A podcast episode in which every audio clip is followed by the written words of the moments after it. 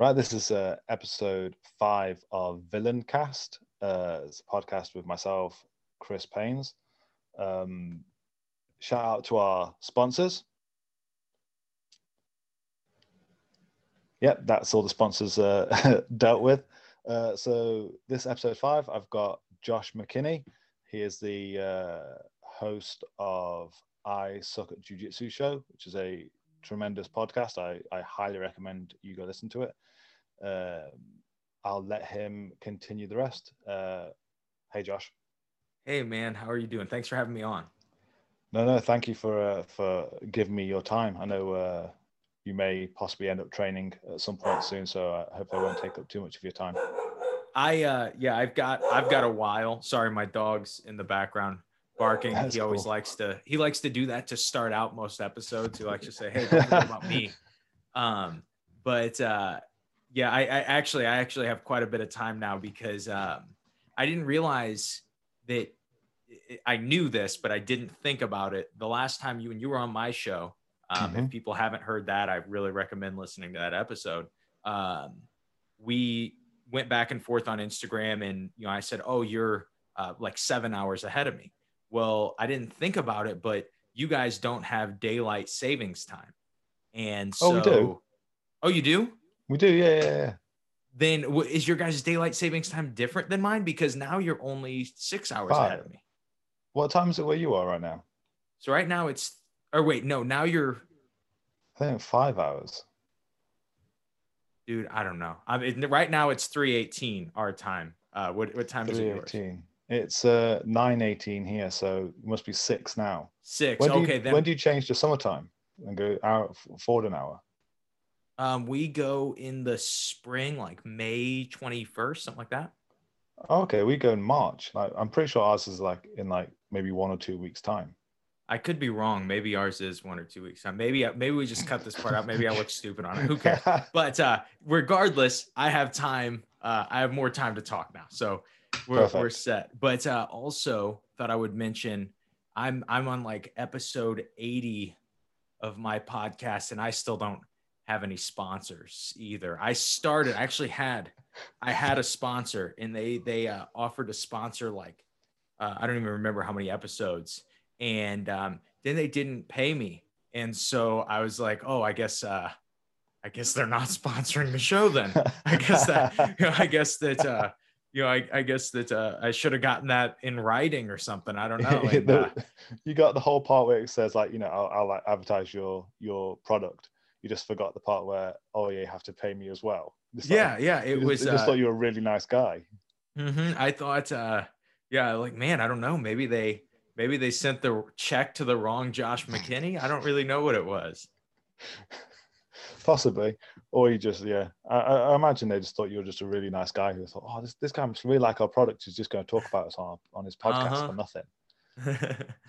You're just a good person um, so yeah, uh, you run the I Suck at Jiu Jitsu show. Um, so yeah, quick like so. What's your history in Jiu Jitsu? So you started roughly. I know we talked about this on the uh, the podcast I appeared on. I think you've been in Jiu Jitsu probably about a year longer than I have. Yeah, so I started I started training like officially 13 years ago. When I was a kid though, um, maybe like seven or eight years old, uh, my dad would buy the Gracie in action VHS tapes and we would watch them and we would do like Gracie Jiu-Jitsu self-defense in our garage. And uh, we did that for a few years. And so that was my first introduction into Jiu-Jitsu. But, and, and you know, we would roll uh, the same way that other people would just kind of roll in their garage or whatever. And, uh, mm-hmm. um, but we never really went anywhere officially and started really training under somebody who actually knew jujitsu until uh, uh, until I was 14, and that would have been you know 13 years ago. And uh, so we started out. I started. My mom actually made me. I didn't want to do it, and uh, I was overweight, and she was like, "Hey, you're going to, you're to do something. You don't play any sports. You don't do anything." Uh, and uh, so I went and tried tried out uh, jiu-jitsu went my first class just absolutely loved it and uh, have been doing it ever since Um, I think you just aged yourself in the in the relation of the sport, considering you you mentioned VHS and uh, Gracie in action uh, videos. Uh-huh. Um, I imagine to most people from about purple belt down, they have no idea what that means. Like so, let alone the VHS part. Um, so I'm sure you've probably heard about this. Anyone who's listened to this podcast, but it's uh, that's pretty much the the only way of getting any sort of like input back in the uh, before 2010. Like YouTube really wasn't a good place to come and get some any content back in those days. So it was really VHS, maybe some some privately uh, hosted videos, maybe submissions 101 mm-hmm. if you're mm-hmm. feeling uh, fancy, and books.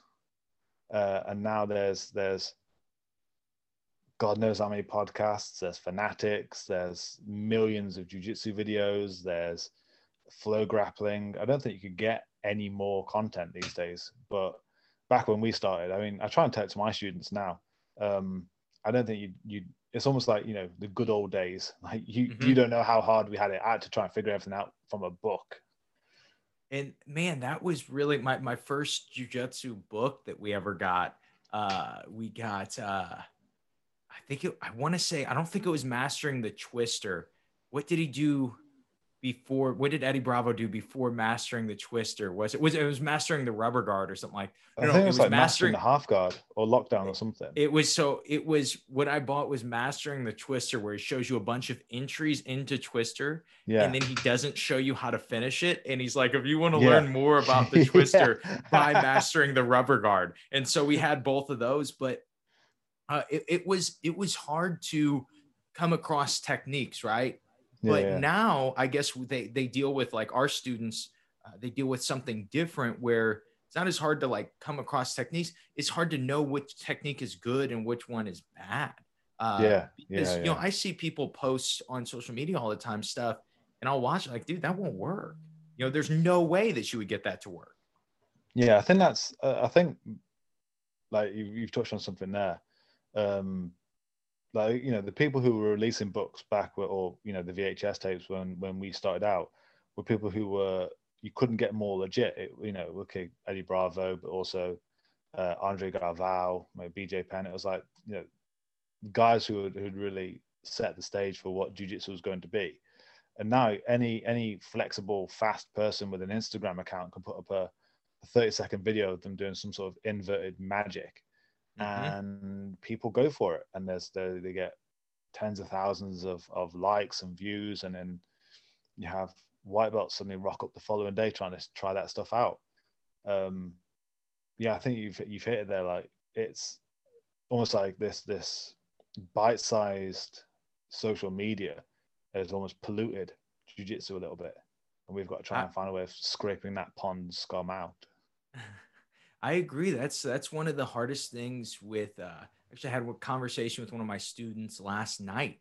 He was saying, "I'm trying this arm lock, and he he's showing me what it is, and he's like, and it's not working."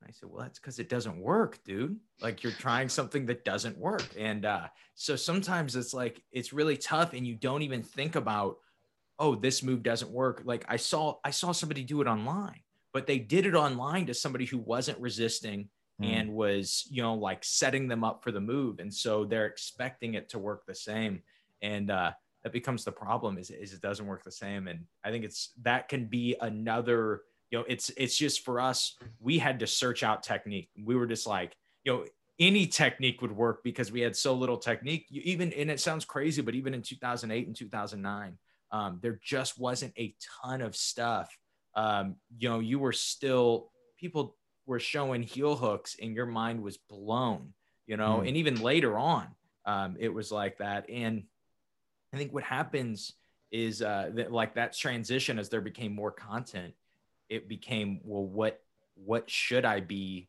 what should I be using? What, what should be the, the content uh, that I should be trying to focus on? Well, I think as well, this is quite an, a, a weird, um, almost like history repeating itself here, is that like I say, the, you have these like you know quick, flashy things that don't work, and you almost I, I wouldn't want to try and compare it to a traditional martial art, so to speak. Like you know, there's obviously lots of aikido where it looks flashy but doesn't work, but that you can't really see where that came from. Like maybe further down the line in non-recorded history. I think the easiest way of like like comparing it to to something that happened more mod uh, more recently is the divergence from freestyle and and working wrestling to mm. WWE. Like you had a, a core uh, principles and you've got a core grappling, you know, combat sport which does work, uh, and then because uh, if you go back to say earlier 20th century 19th century you had carnivals and you had like traveling catch wrestlers and because it was a show and uh, people want to see more flashy stuff uh, just to keep people entertained that's when you had more professional wrestling show up uh, and then there was that divergence of people wanted to do more flashy stuff which became eventually wwe wwf whatever and then you had the purists who kind of stayed on it was catch wrestling and freestyle and it's almost like the same thing that's happened again in jiu-jitsu. Like people don't want to see the, the core. Uh, I mean, maybe I've set myself up in a weird, terrible niche then that I do all the boring stuff in jiu-jitsu week, play completely still and talk about concept, and people just care about you know mad uh, inverted entries into heel hooks that never mm-hmm. work. Um, which is kind of sad, really. Maybe this this second divergence is happening, and we're currently watching it. Man, that's what I always I always tell. I, I talk about on my podcast. I tell my students, uh, just in everything. You never watch a video that isn't movement, right?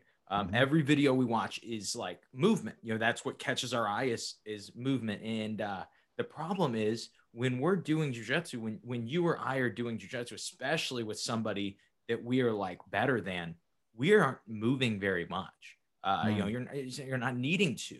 Uh, you don't need to be explosive. You don't need to use the energy. A lot of times they're moving where you want them to be anyway.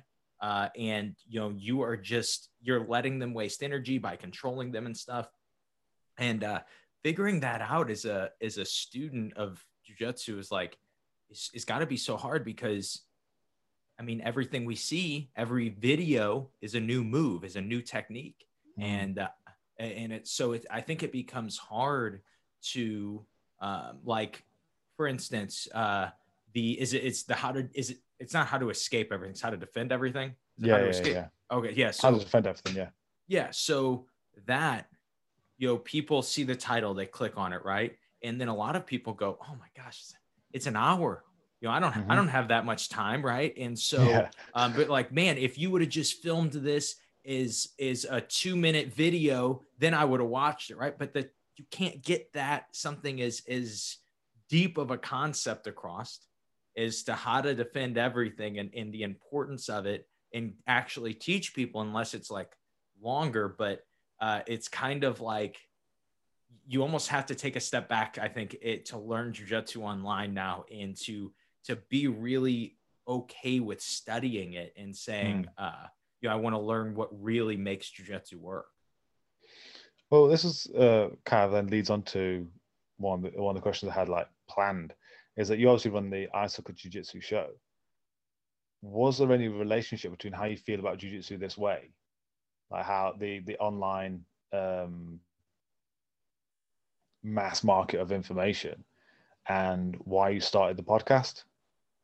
Yeah, there was. I I actually uh, um, so you know I had wanted to do something uh, online if you if if you went to my instagram and like i, I there's a ton of posts on my instagram mm. um, but if you scrolled back far enough you would find that uh, it wasn't jiu-jitsu for a very long time like i was just posting like funny videos like uh uh and, and stupid skit type stuff uh all the time and uh um and I just and I kind of fell off that, and I decided, man, I really would like to as I got better. Um, you know, like when I was really right when I was around brown belt, it's like, man, I would really like to do something. I would like to put out some type of content when it mm. comes to jiu-jitsu, and it, it's really hard to um, to put out content because um, there's almost like an entrapment in uh, in the jiu-jitsu content world.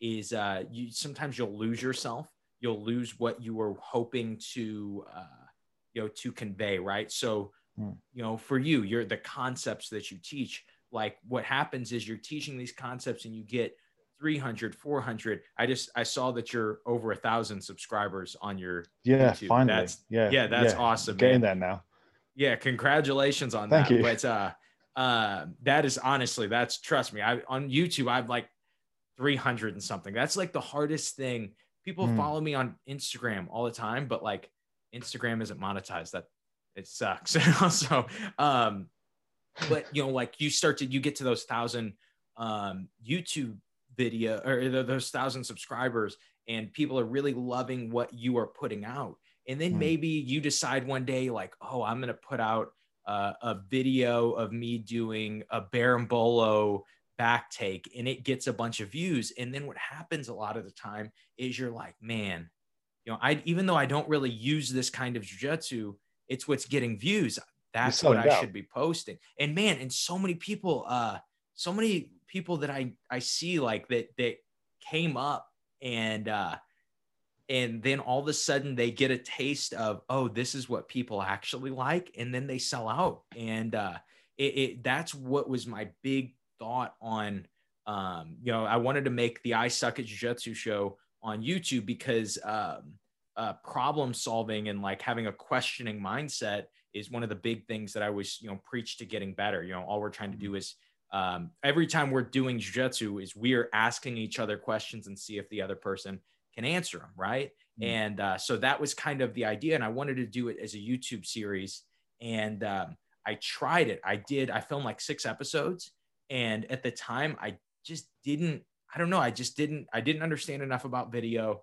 I didn't really enjoy it and um, so i was like i don't think that this is going to be it and then the podcast uh, idea came about and i started to do the podcast and it was something that was easy for me to do and i really enjoyed sitting down for an hour or two with people and just talking about jiu-jitsu and mm. so that was really like where that whole idea was uh, uh, came from from the jiu-jitsu is i was really afraid of i really was afraid of uh, being a sellout eventually because i saw what was getting views and and things. And so I figured if I could create a better brand uh, with talking about my ideologies of jujitsu and things like that, then I could go into the video space, which is really what I'm doing now, um, which is what I'm yeah. trying to kind of start to do now. It's, it's, it always makes me laugh every time I, sp- uh, I speak to you. We've, we've kind of like with the, with the across the pond equivalents of each other because I, I was obviously been making the uh, YouTube content um, for the uh, like concepts I have rattling around my brain, um, and then trying to find ways of like making things that actually what people are interested in. I've, I've one of the main ways that's kind of given me loads of interest for the well, loads of ideas for content right now is I've, uh, there's a I've got a Discord channel which has got like a growing member base over the past like even two weeks. It's like it's it's growing daily, and they keep giving me ideas. Oh, can you talk about this? And it's questions I would probably would have never asked myself. But then on the flip side, that was kind of the, the purpose of this podcast was like why not um, straight technical uh, information on jujitsu, but like a wider um, holistic lifestyle kind of understanding of jujitsu.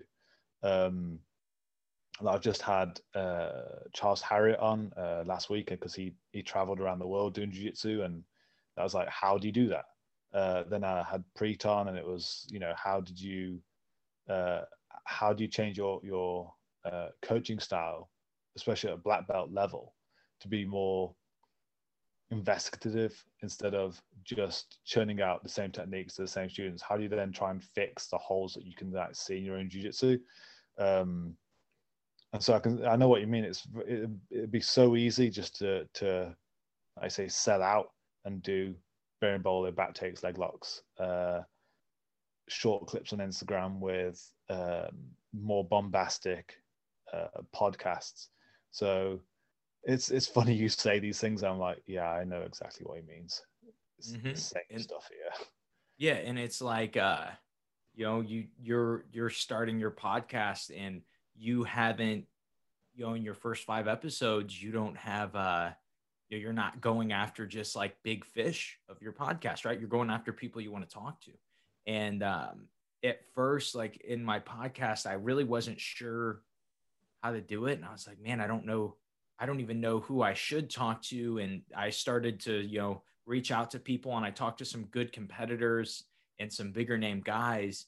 And it was weird that a lot of them, I think, were just a product of their environment and being really good athletes.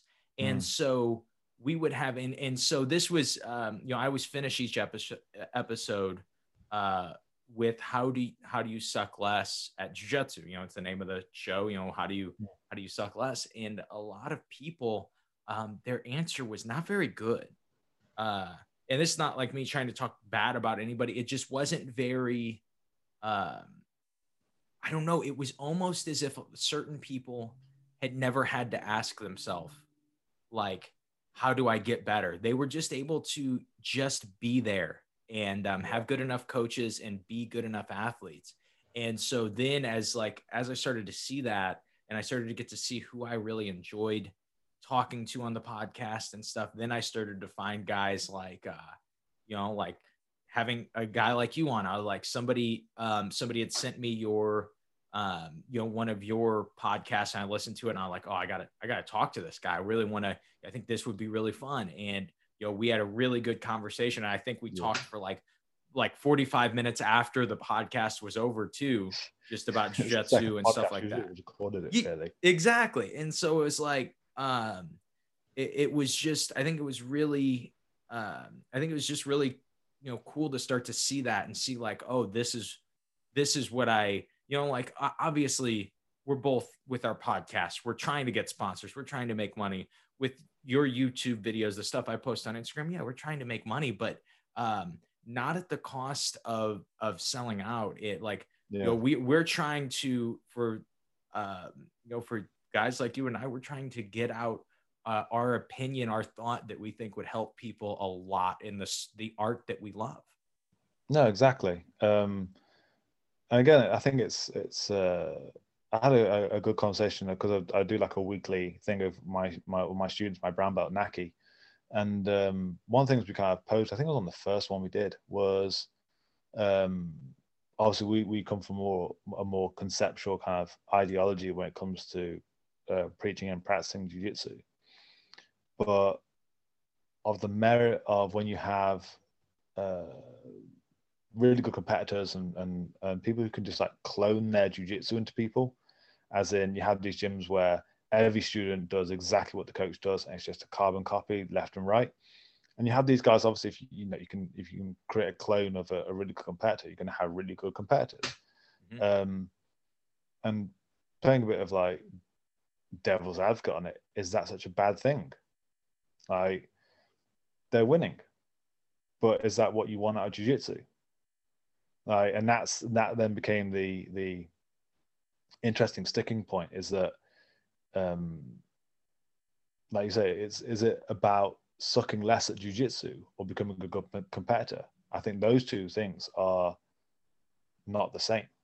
Mm-hmm. like, i agree a, a, competitive sport you know it's a sport that we play um i don't think being a competitor and being or sucking less at jiu-jitsu I don't I, you, you hit the nail on the head when you said um, Ganassi's great competitors, you know, why do you, what advice can you give to suck less? It's like, I don't think they actually know because it's not the same question as what they got there in the first place.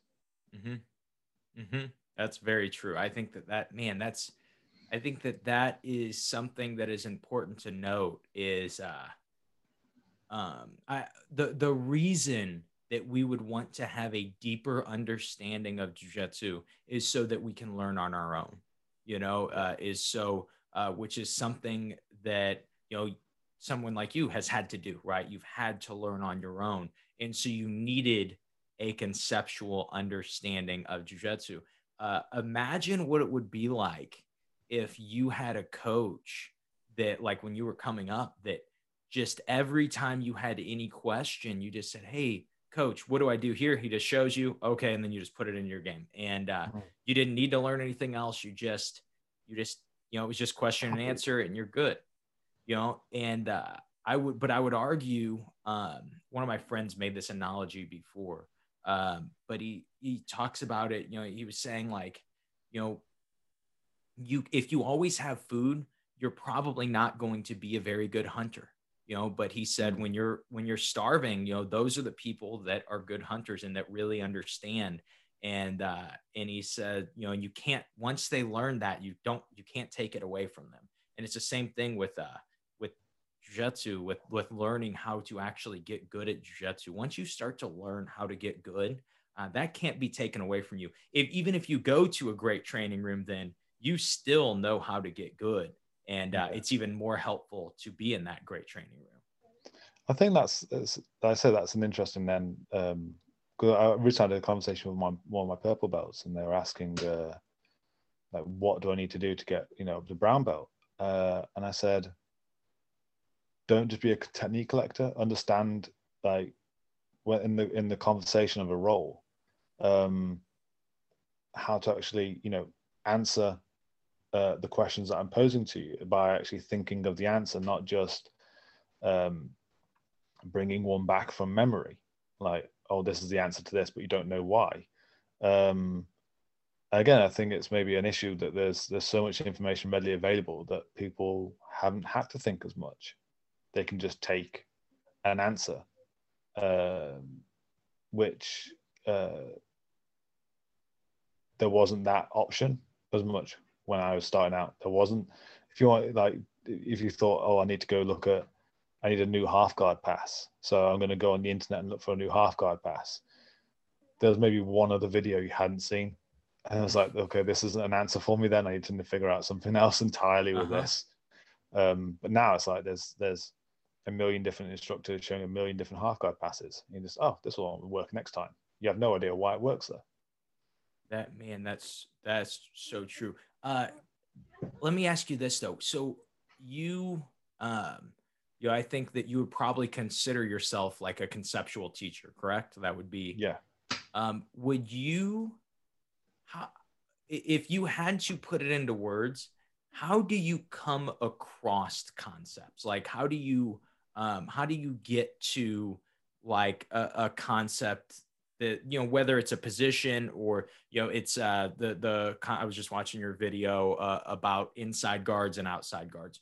Where did like are you in the shower and that comes into your head or is it training or are you trying to think of it how does how do those usually come to you um most of the concepts i have are from teaching white belts day one beginners Mm-hmm. Like how how can I streamline this information to you?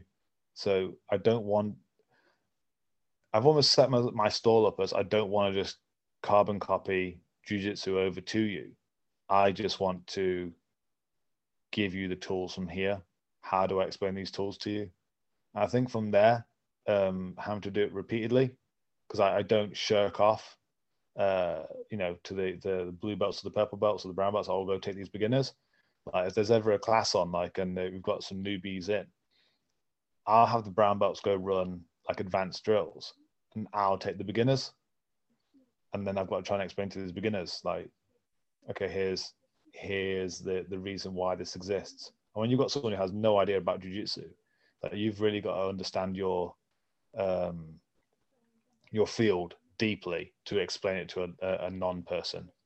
Mm-hmm. Um, I mean, uh, so your gym back home, like how how do you? Uh, what's kind of your your methodology of bringing in new people?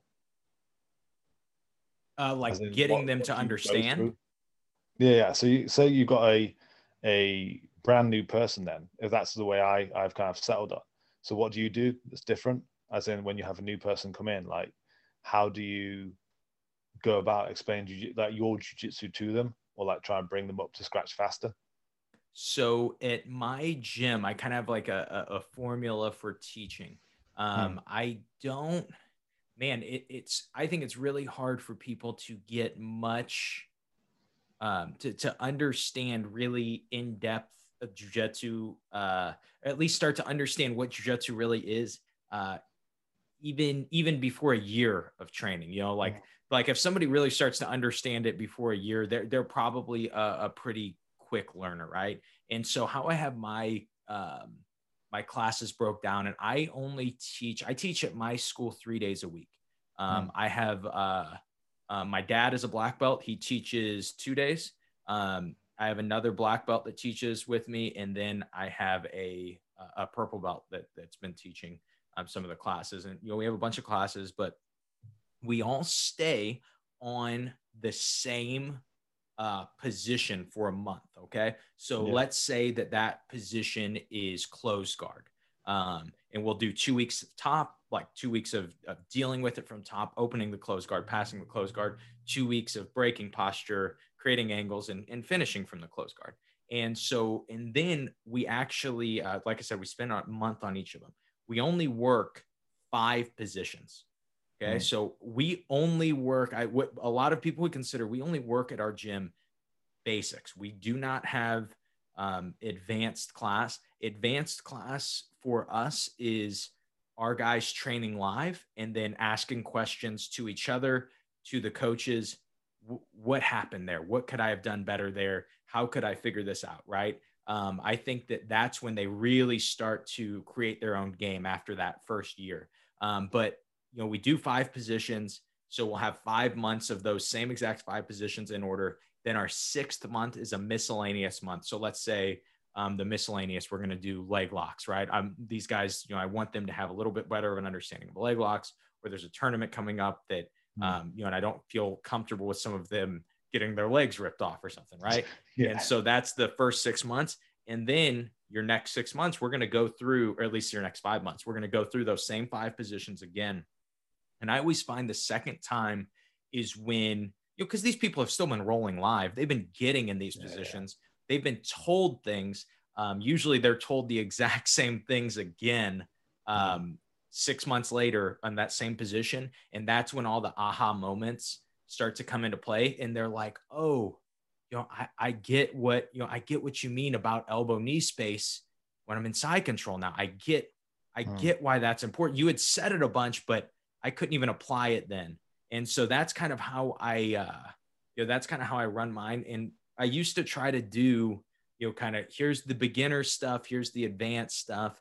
Um, and I kind of stopped catering to my advanced guys and kind of said, Hey, I've, when by the time you're like a mid-level blue belt, you should know how to learn, you know, and you mm. always have access to all, you know, we have quite a few higher belts you always have access to those guys. Everybody's very good about helping.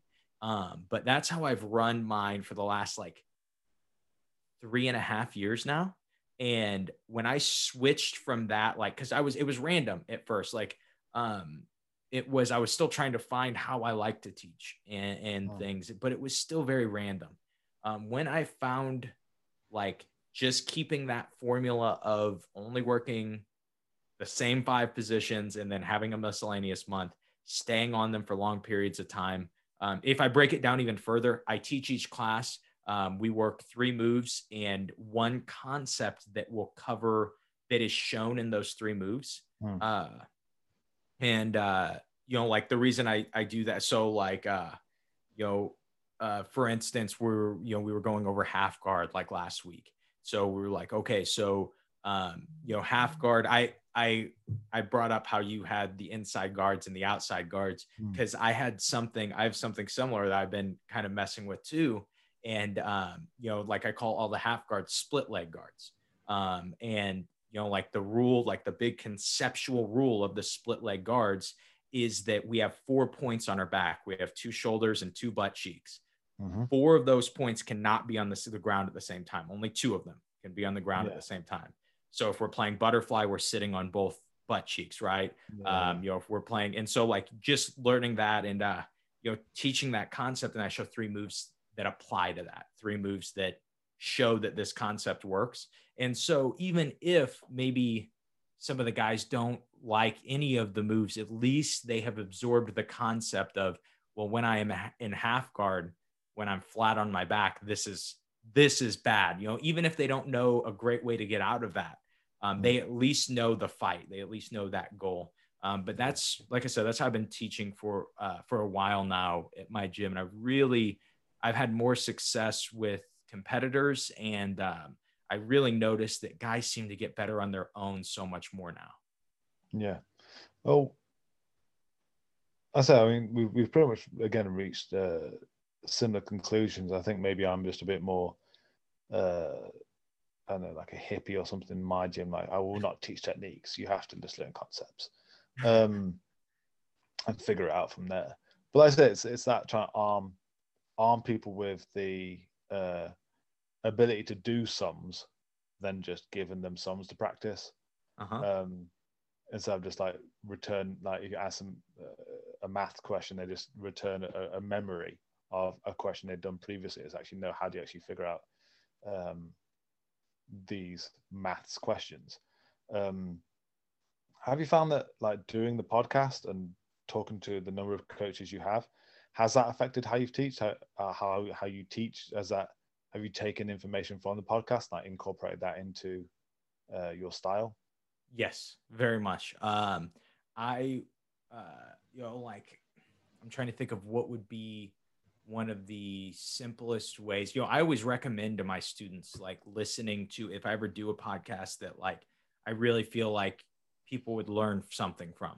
I always mm-hmm. recommend uh, doing that because a lot of times we will talk you know, on the podcast just about little concepts, just little things that, uh, um, you know, a lot of times with a concept, you already know it. It's just never been put into words. You know, mm. you it's never been explained to you that way, and then and then it makes sense, and then it you know it's much easier to use. Um, but that's happened quite a few times on my um, on my show. I, specifically, you you know you uh, and I uh, did an episode. Man, it, it, was probably like four months ago, something like that.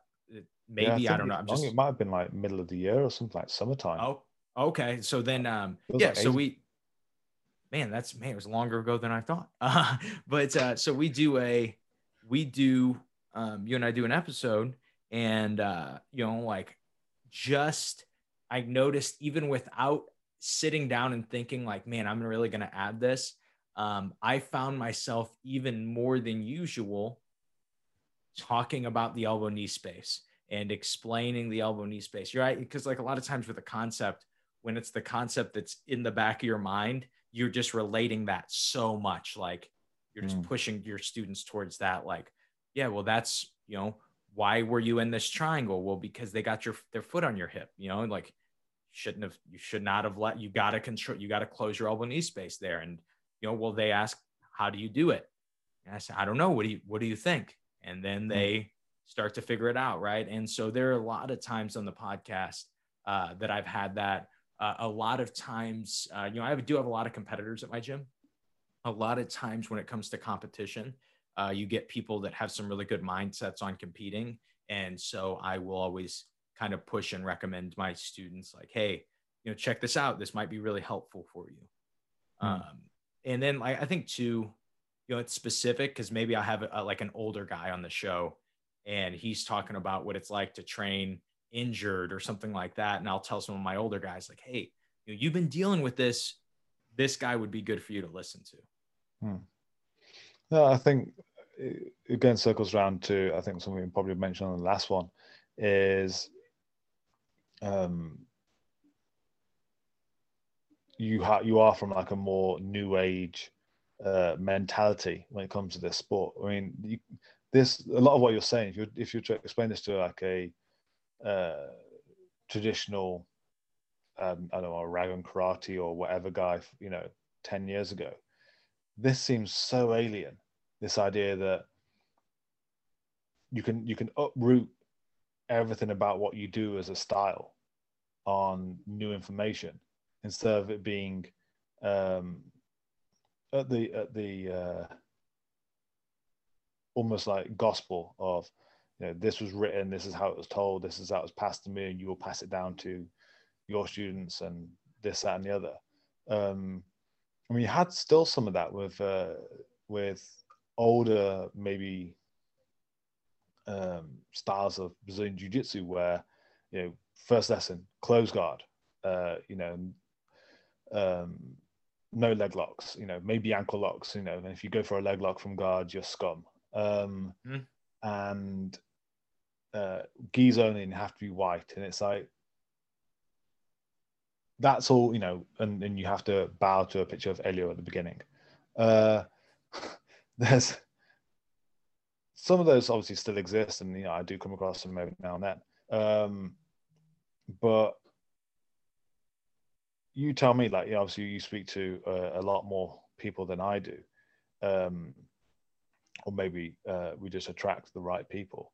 Do you find that jujitsu is moving more into that direction now? As in, you have like yourself, who's who's teaching more a, uh, like you've almost admitted that you even at black belt you don't know everything. And there's that vulnerability to your students, like I'm going to get better. Like, um, do you feel that jujitsu is going that way? Do you feel that uh, there is more innovation now, or do you feel that, that it's just kind of like going to happen and rebound, or um, I'm just trying to find a better way of explaining it.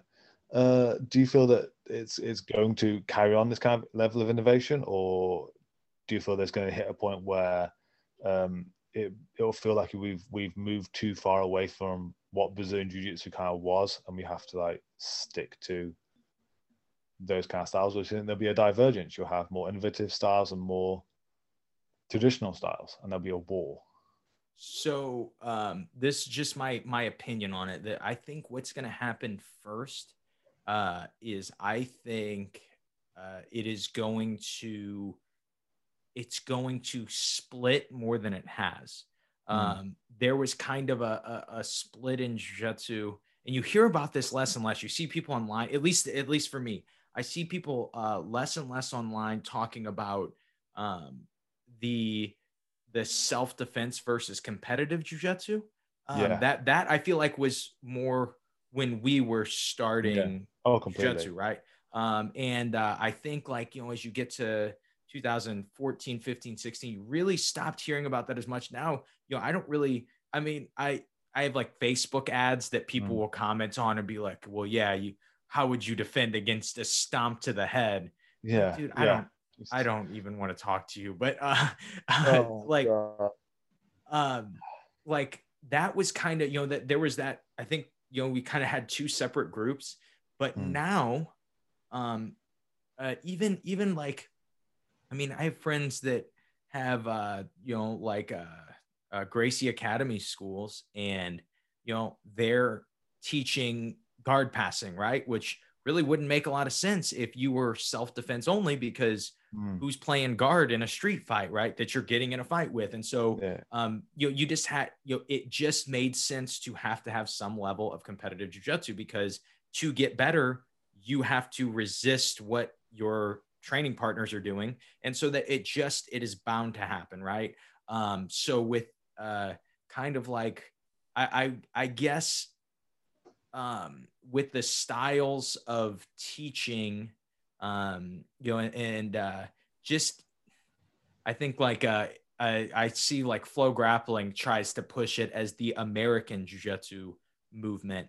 Um, I think that there probably will be a little more um, push to hey choose a side. Uh, either you're bowing to the picture of Helio uh, before each class, or um, you worship Gordon Ryan, right? And they're going to try to push that more, um, have that uh, kind of, I think, difference. And then what'll happen, I think, is eventually it'll start to come back together. It'll start to evolve. And I think jujitsu will just be jujitsu. And um, I think that it will be because it's going to happen. It's going to happen competitively. People are going to see, hey, the schools that, uh, you know, that allow their students to cross train and don't claim to have super secrets anymore are doing better than the schools that like never cross train with anybody. Everybody trains with the same style. Everybody does the exact thing as the coach. Um, and eventually it, people will adapt or die, but I think we're a little bit away from that happening. I think actually you kind of say that like, you know, about a, a picture of Helio, about to a picture of Gordon Ryan. You could pretty much just put that as gi and no gi as yeah. in you know you say that the the up until maybe six, seven years ago, before uh, you had these personalities really coming through in the nogi scene, like Craig Jones, Gordon, Garry. Uh, uh, also, you had like you know some personalities back in those days. So you had like uh, Eddie Bravo and uh, a few, but mostly all the good nogi guys were gi guys. So there wasn't mm-hmm. really a split between the the two. Like Eddie was kind of seen as a um, anomaly.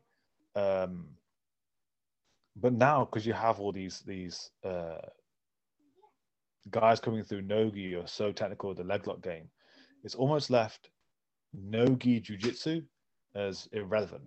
I think that's why you, you suddenly had this kind of knee-jerk reaction from the IBJJF of, oh no, we're going to let you do leg locks now at mm-hmm. whatever level it, it eventually turns out to be. Because there has been that sudden schism of uh, these personalities kind of driven this this new, especially you know when you when you then want to see what made them this way. So you hear Lachlan talking, you hear Danaher talking, uh, like you know, and they're they're quite conceptually driven as well as, as coaches.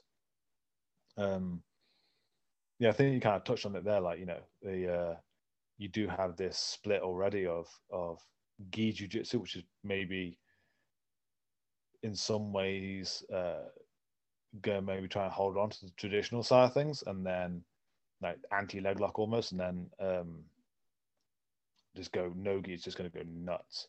Like nogi jiu-jitsu, like nogi IBJJF, if it didn't have the leg lock introduction, I think would just be the most irrelevant part of this sport, like mm-hmm. completely. Mm-hmm. Like why no one would train it at all. It man, I think that that is, uh, you know, I think, like I said, I think it's going to mesh a lot more. I think that they will probably I think they'll probably always keep um, reaping and heel hooks out of the gi uh, for the IBJJF. Yeah. But I think that, uh, you know, seeing that, I mean, just seeing how much uh, a few guys getting heel hooks, how much that changed the IBJJF. The IBJJF would have never allowed people oh, to yeah. do heel hooks, right? You go back, and you go back to like our days. You said, "Oh, the IBJJF gonna let heel hooks." Like, no, no. Yeah, that's a lie. and and now they do, you know, and so um, you know, I think that that's going to keep happening, but uh, I do think that there is going to um, there is going to be still a big push towards um, us against them. What they're doing is not re- the the um, the gi guys are boring and looking for advantages. All the no gi guys do is leg locks. I think that there's going to be a push towards those things. Um, yeah. And uh, and I think it's eventually I think that it will mesh together again. But uh, it's just I think as humans we just love choosing sides and mm. saying like this side is relevant and this side is not. This is right and this is wrong.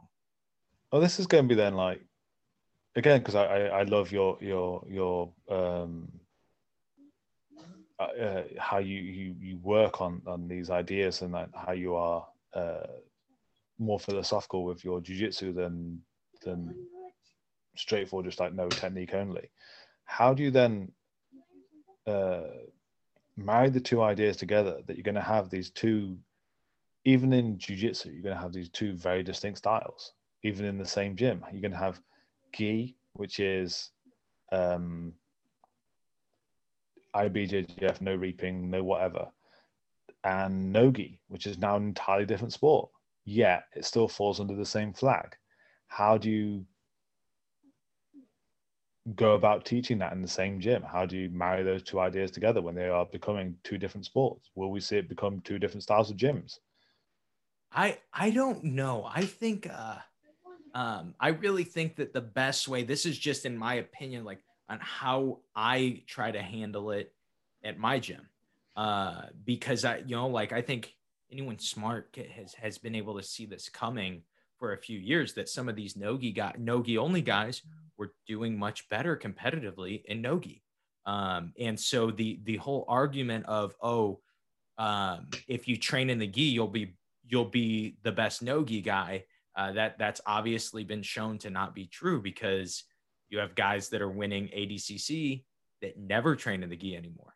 You know, and so uh, what I found is like the way to combat it, at least for me right now, is having concepts that work through both, right? Uh, yeah. Having um, that's really, I think, uh, I think that's really why I have, you know, as a coach, I have been pushed more towards conceptual teaching is because uh, I have certain, I have some guys that are big and police officers, and they are mm. trying to use jujitsu to apprehend someone.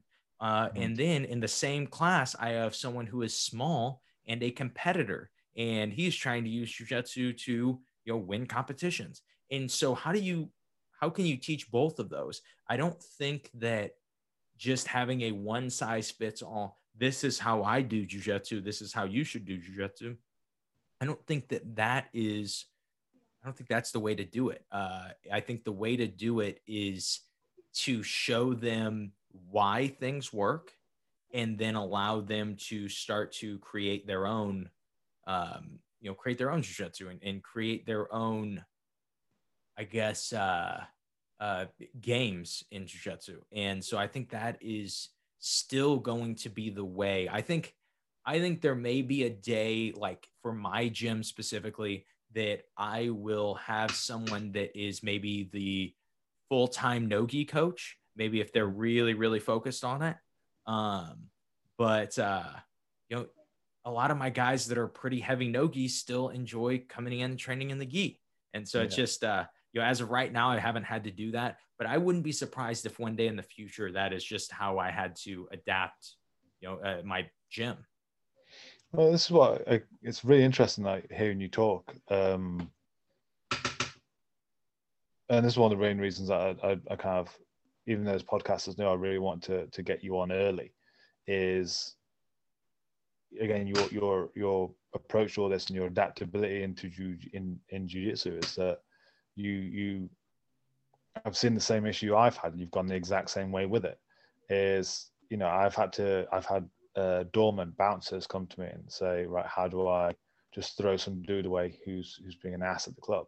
But then you've also got guys who just want to compete in gi, guys who compete in no gi of leg locks. How do you, yeah, especially when there's there's such a you know a, a, a rift in between those three things. Mm-hmm. Like back in uh, you know 10, 15 years ago, like you say, you know when you was Gracie Jiu Jitsu was self defense with some competition Nogi was all run by Gi guys. I mean, I actually remember. I think the year you could almost like pinpoint a year when everything changed, and it was 2013. Is because back in 2011, I went to the ADCC because it was in in the UK, Nottingham, which isn't far from where I am right now. And the winners of that ADCC were Galvão, Gi guy, Braulio, Gi guy, uh, Marcelo was there, Gi guy, uh, Rafa Mendes, Gi guy, then you had 2013 come around, and half those guys disappeared. And all of a sudden, you had these different names coming through. Uh, and then 2015, 2017, um, those Nogi guys start to appear more. And then Polaris, Metamoris, and all those start to come through. It's like, right, wow, this is a whole new game. So you almost put it down to that single year, like Jiu Jitsu just changed. Because the old guard kind of retired. Uh, and so yeah, pre 2013, it was gi. That was it. You had uh because uh, gi would solve your no gi, gi would solve your self defense. It's like that one hat ruled all. And now there's been such a a rift in between these three different things that people want. Like, how do I look after myself in a in a social environment? How do I fight in the gi without breaking any of these arbitrary rules? then how do I fight in Nogi and get to the ADCCs? Like, I'm only one man teaching only one club. Like, what am I supposed to do? um, and so, having to find answers that answer fundamental grappling questions seems to be the most logical way through instead of seeing them all as different, even though they've kind of branched out on their own little ways. Um, and I say it's just really interesting to hear you talk about these that you've kind of seen the same thing. Like you just said, like you know, you've got got you know super small guys who are competing, then you got really big guys who just were uh, police officers. Like exactly, how do you manage all those needs? and you adapt and you you've hit the same same conclusion that I have conceptually, like because grappling is grappling, no matter which rule set applies. Um, which is always something that you know I try and explain to my guys is that if you understand the fundamental laws of grappling, the only thing that ever changes is the rule set. That you have this great big mold, which is the art of grabbing another human, and then say, oh, but this time we're going to just grab the upper body and only your clothes, and all of a sudden it morphs into judo, or I'm going to grab, I can grab any part of you, uh, but I can't submit you. I have to put you on your back, and it morphs into wrestling, and then you have, oh, I can grab any part of you, I can take you to the ground, but you can still fight back, and or it morphs into jiu-jitsu, but it's still just grappling. It never changed. I think it's just pushing us more now to understand that kind of style versus art kind mm-hmm. of conversation. Um, and yeah, it's just like you know, it's it's fun to to have someone who is you know five thousand miles away and five hours behind me, um, or six, exact who same knows? ideas. Yeah, who knows? We're gonna yeah. find out one day when I fly there, and we're like, yeah, I'll, I'll give you the feedback of how rough yeah. it was.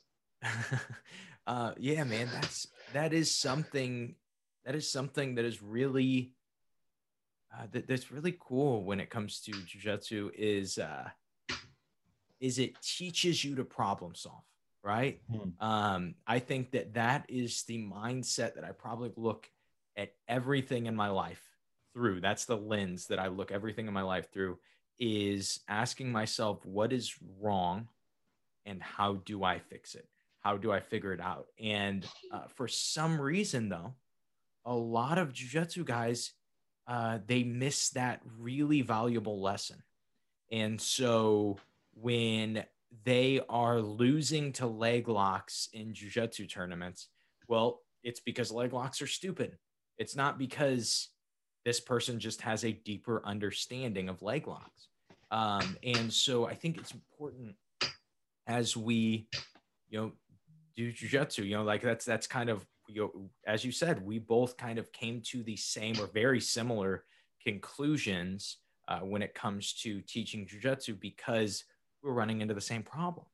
And so uh, I, it's interesting to me that, at least that I hear about, less people run into that problem. Less people, more people are, uh, you know, are still okay with, hey, this is how things have always been, and so we will not try to, you know, we're not going to try to fix it. Things are good. Um, but I think the more that you get people that uh, um, have different teaching styles and have different uh, uh, uh ways of explaining things, uh, I really think, um, and have different concepts that they're showing. I really think that, you know, as we're kind of back to the last question, I really think that it will be how jujitsu is how jujitsu is uh, is shared and learned and consumed one day. At least I hope. I think that would be really cool. Um, I think you also kind of like considering the, the the title of your podcast is uh, you know I suck at jiu-jitsu and the, final question you always ask is how do you suck less at how do I suck less at jiu-jitsu or how do you suck less at jiu-jitsu? I think it's kind of fun that you've kind of circled around onto the the, the main crux of jiu-jitsu there of you know you've kind of answered your own question on my podcast so i'm going to like steal this uh so anyone listening like you know josh sold his own podcast so i get to steal this one um become a pro. don't focus on the fact that jiu- of what jiu-jitsu is from a a obvious point of view of uh it's uh you know this this martial art is the art of problem solving and that's all it is is and if you can get over that as a white belt and and get over the glitz and glamour the the short instagram videos and get over the stylistic differences of defense and gi and no gi and leg locks and no leg locks and uh, answering trying to find answers to infinite questions that you might want to ask your coach It all boils down to that exact one thing. This is just problem solving. And the better problem solver I become, the closer I get to black belt. Because then mm-hmm. by the time I actually become a really good problem solver, I will be a black belt. Man, that that is that really is all that it is. Is just trying to uh, is just trying to be a good problem solver, good at question answer, and then when you be, start to become a good problem solver, problems aren't bad anymore. Uh, when I run into uh, a problem in uh, my business, when I run into a problem in one of my business, when I run into a COVID outbreak and it happens, and now I have to close my gym down. I wasn't excited about that, but there was a level of interest of, huh, how are my wife and I going to eat?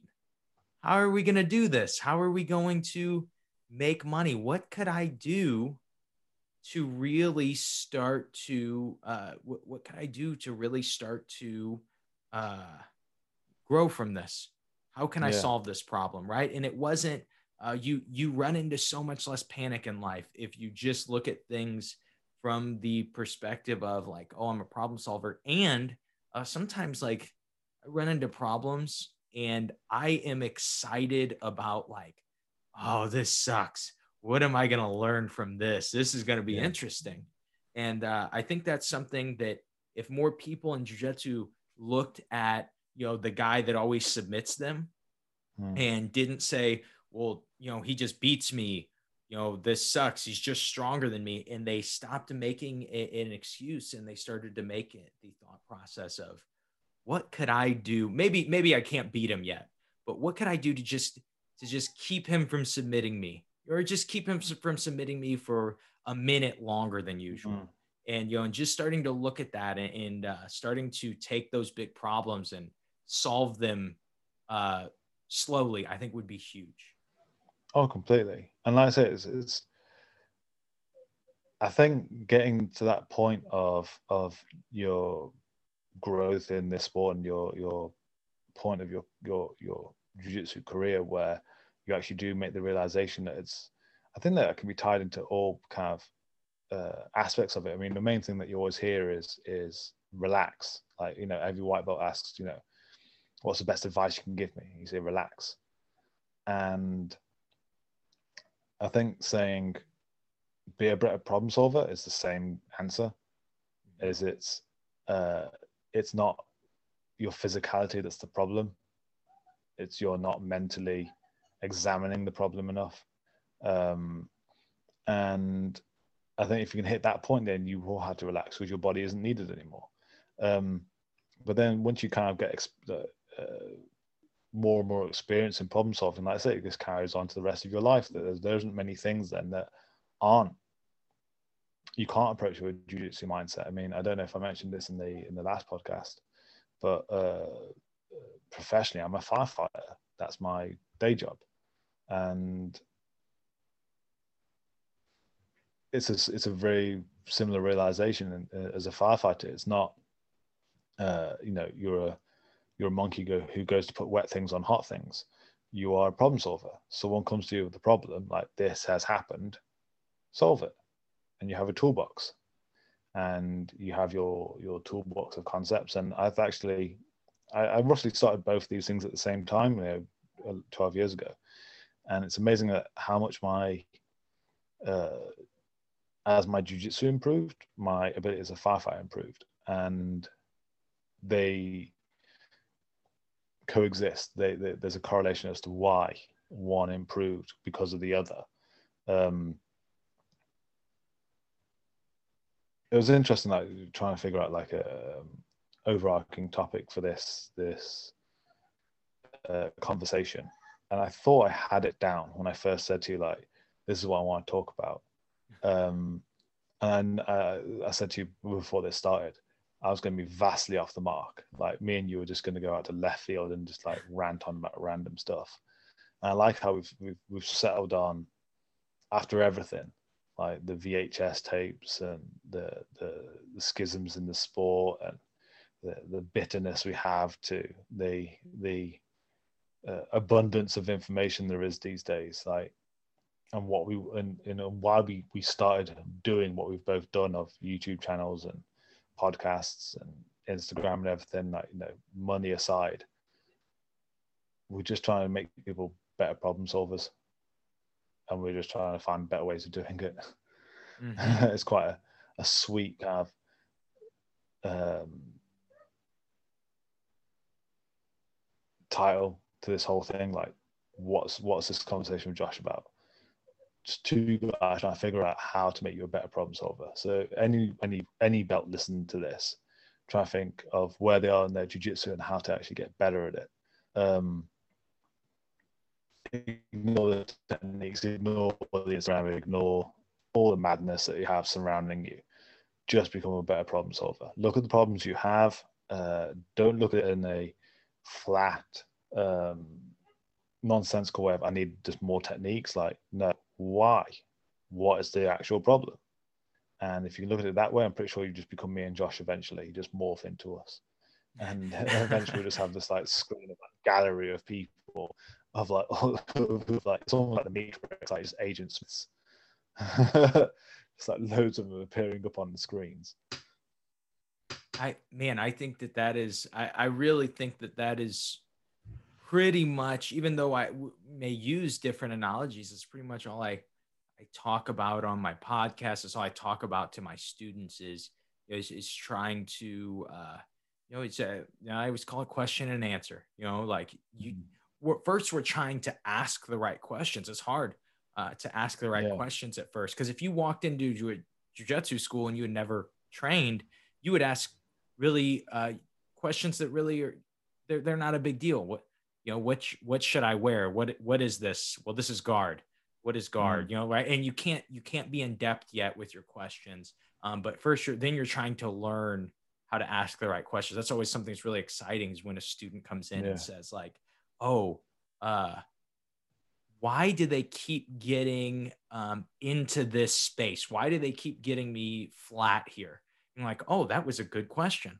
That mm. wasn't that wasn't a uh, that wasn't a question that was so broad like how do I stop losing, and it wasn't a question that was so specific like what should I do with this grip, right? Uh, because it, you need to find that balance. If it's too specific, then you um, you only answer one question. You know, if it's too broad, then you can't answer anything. But if you can find that like sweet spot, then you you give them the answer and then it's a, it's a lesson that they can use in other spots um, but i would say too when it comes to problem solving the biggest mistake that i see besides excuse making is that people are afraid to not have the answers in any situation right um, because like mm-hmm. when uh, i don't know if if schooling is the same for you guys but for us, it is uh, you take tests and it if you if you are get the answers right, then you go on to your next grade. If you get the answers wrong, well, you're staying you're staying at in the same school. You're yeah, staying at 6th I'm, grade, I'm right? Sure we're the same kind of like style of teaching over in this yeah. country. And so you get that, and you get to this. We teach kids that it is wrong to not know oh my mm. gosh, you had the lesson plan. How did you not know? You know, you failed. Now you have to take school over. Um, and, and you have to retrain people and to say, okay, not only is it okay to not know, you need to find comfort not knowing certain things. Mm. Uh, because if, you know, if not, you're going to create a really small world where you know everything, right? Well, I know everything from here. So that's all that matters, you know, in jujitsu and in life. But uh, I think people understanding um, that, uh, it is okay to not know and that should produce kind of the best questions and uh, the best problem solving that you can i think is that's something that could be so helpful to people is just understanding like oh it's it's okay that you it's okay that you're a black belt and you keep getting finished with this straight ankle lock. Now mm. you need to know don't try to say it's because leg locks don't work or don't try to say it's because of an injury or anything. Just learn how just say okay i don't understand this yet. And then learn how to understand it. I think that's quite interesting like you said that then is that um, you know if you're a black belt who's getting submitted by ankle locks or, or whatever is black belts are very few and far between when i started. Like you had to travel uh, quite a distance to go find one. And now there's three in my town. Um, and so to meet one and submit one as a colored belt, I was like, am I God now? Do I do I, do I get the black belt? Um, but that there is that that's the difference between a um, a black belt and a colored belt is that the black belt will then look at that ankle lock and problem solve the shit out of it, and it won't happen again. Like hmm? natural athlete or not, they'll just it'll be gone, and because they can look at it that problem holistically. Uh, yet the the purple belt who gets stuck in an ankle lock probably isn't going to ask the same questions or look for the same answers. Um, again, that goes back to how do you suck less at jujitsu? Like the the black belt isn't someone who could be athletically better, like the average, you know, gym black belt, but it's definitely someone who can like problem solve and fix that part of jujitsu. Um, and I just love like you know, again, it's where this is this is all kind of condensed down to in this podcast is this idea that um, how do you suck less at jiu-jitsu? Now this is a, pretty much going to be the, the, the title of this one. Uh, you know i suck at jiu-jitsu podcast goes to to villaincast how do you suck less? Just become better at problem solving and asking the right questions. And that's what makes the difference between a white belt and a black belt athletic or not. It's not about how good you are as a competitor or how good you are athletically or any of those questions you don't have to go lift more or uh, do any of those kind of nonsensical physical things. I mean, the amount of times I waste, the amount of time I wasted in my twenties thinking that I got better, I'd get better at jujitsu if I went on more sprints. Like, no, no, that was a dumb idea.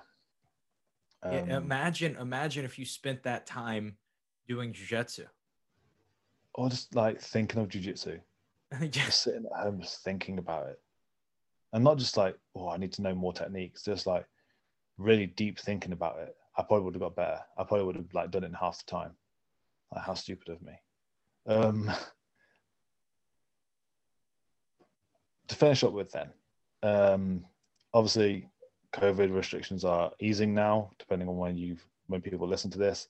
They may already be gone. Um, what's your plans for this coming year? What where do you th- what do you think will happen in regards to the world of jiu-jitsu? Do you think it will uh, just rebound instantly, or do you think there's going to be uh, an over saturation of people who suddenly looked at the sport and think, "Oh man, I wish I'd done that when I could have," or nothing noticeable? So, uh, let me say, start with this. I can at least go with what's what's happening now at my school, mm-hmm. right? Uh, so technically, technically speaking, it's still illegal to be doing jujitsu, but yeah it is not um, it, it's it's it's interesting um, it's getting to a point of um, and we we were doing it don't get me wrong we were doing it when it was super illegal and it was like you're going to get tickets you're going to go to jail mm-hmm. um, but you know i have some police officers at my gym that were like hey you'll be good don't worry about it we'll just keep the blinds closed you'll be fine and uh um we, anyone huh not to incriminate anyone or anything like you know. Yeah, yeah, no, no, no. yeah. It did, yeah, it did, it, that, that didn't happen. But anyway, uh, uh, so you know, as things have kind of, I would say they've eased up, um, in how much people care in my area right now, mm-hmm. and um, I have a lot of people that are really excited to just do something, mm. and. Mm I have actually normally I like run ads at my gym and I have not run any ads because I I mean it's illegal, so I'm trying to not run ads for something that's illegal yeah, to do. Yeah. Um, but uh, I haven't run any ads, and the amount of people that I've come in had to come into my gym just walk in and say, "Hey, I want to try this," uh, has been really really big. It's been a lot more really? than yeah, it really has. Um, and I think it's because I think there's still a percentage of people that are um, still very afraid. I think there's a percentage of people that will get vaccinated and still won't go outside. Um, yeah. I think that that is going to happen. but I don't think that that percentage is 50%. I think that mm. percentage is very small. I think most people, um, a, a lot of people look at it as they lost a year of their physical life um, you know, their their life that they would be able to do something physically, and they have sat at home and thought about, man, I could have went and tried tried out jujitsu like I always wanted to, and now it's not available. And then when it becomes available again, I think that people are going to jump on it. Just like uh um, you know, they do it in sales sometimes where they take the offer yeah. off the table. They say, no, the house is sold. And you're like, man, I would have given you so much more money for that house. And like, yeah. oh, well, the house is back on. And uh, you know, it's like I think it's the same. I think that's going to happen um, with a lot of different people. I really think jujitsu will get a spike uh, in the amount of people doing it because people sat home all day. They listened to Joe Rogan and Jocko talk about jujitsu, yeah. and um, and now they're saying, hey, well now maybe we could start to maybe we could start to I could try this out as soon as I can. And when the opportunity presents itself, I think a lot of people are going to jump on it. That's gonna be really interesting. Yeah, I think again, I love watching all your stuff on Instagram. You're probably the most optimistic person in jiu-jitsu. like, the, the happiest up on Instagram. Um, yeah, I think that I think I've reached a similar conclusion of like the amount of interest I have and messaging, even from like students I haven't heard in like four or five years who disappeared off the map. All of a sudden they're just messaging me like, when when's it reopening? I'm like, I have no more information than you do. Yeah. Um, but yeah, it has made me quite optimistic for the uh, the future. I think there'll be a, a great rebound uh, on the way. Um, benefit from COVID if there is such a thing. Um, this has been great. It's been an absolute pleasure talking to you, Josh. Um, hopefully, uh, if anyone can catch us, uh, I'll be heading over to see Josh hopefully in the summertime uh, along with my US tour. So, um, if you're anywhere in America, I've heard it's quite a small country. Um, it's tiny. It's tiny. Yeah. You could throw a rock across it. Yeah, I've heard. I've heard things like that. Uh, so yeah, if you're anywhere in in, in North America, uh, like you know, north of Mexico to I don't know, south of the Arctic Circle, um, come come check it out, um, and hopefully the other way around. I think Josh may be coming to visit the UK either tail end of this year or beginning of next. I think you mentioned something last time. So uh, yeah, when uh, when uh, he eventually makes his way over, uh, I'll be definitely hosting him. So so come check him out then. Definitely check out his podcast, uh, I Suck at Jiu Jitsu. It's uh, incredibly informative. He has the right people on. He's asking the right questions and, and always trying to find the right feedback. Um, check out his Instagram. He, he, adds some stuff daily. I know I, I pestered you recently saying because you put up a video regarding uh, symmetry in jiu-jitsu. I was like, dude, I've literally done the same video on this. Mm-hmm. So he's always got great content going up, and uh, yeah, he's just a really great guy to follow. So yeah, thank you, uh, Josh McKinney. Yeah, thank you uh, for having me on, and then also, uh, hopefully, when you come visit, we can film uh, a uh, a course with my company, Simplifying Jiu-Jitsu. That'd be that'd be bonkers good. I, I I don't think you can quite get how excited I am to actually do that. So uh, yeah, as long as the world kind of rebounds to something looking like normality, I will see you in the summer, dude. All right. Sounds good, man. Absolute pleasure. Thank you, Josh. Thank you.